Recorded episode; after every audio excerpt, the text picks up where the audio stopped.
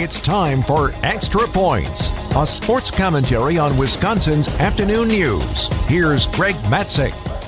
One year ago, Packers fans were drained by the Aaron Rodgers waiting game, but ultimately thrilled to have the quarterback back under center after an MVP season.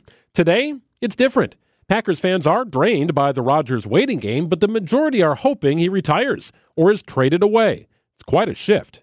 The Packers are no longer fearful of being the villain. In fact, the Packers are more comfortable than ever with moving on from their 15 year starter, and so am I.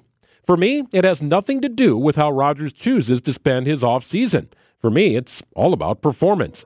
I'm ready to move on from a quarterback who takes a dump on the offseason program.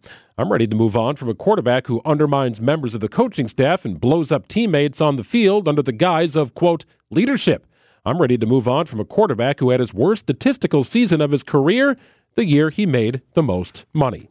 I'm ready to move on from a quarterback who, after declaring himself healthy, barely averaged over 200 yards passing with five touchdowns and three interceptions in the final games of last regular season.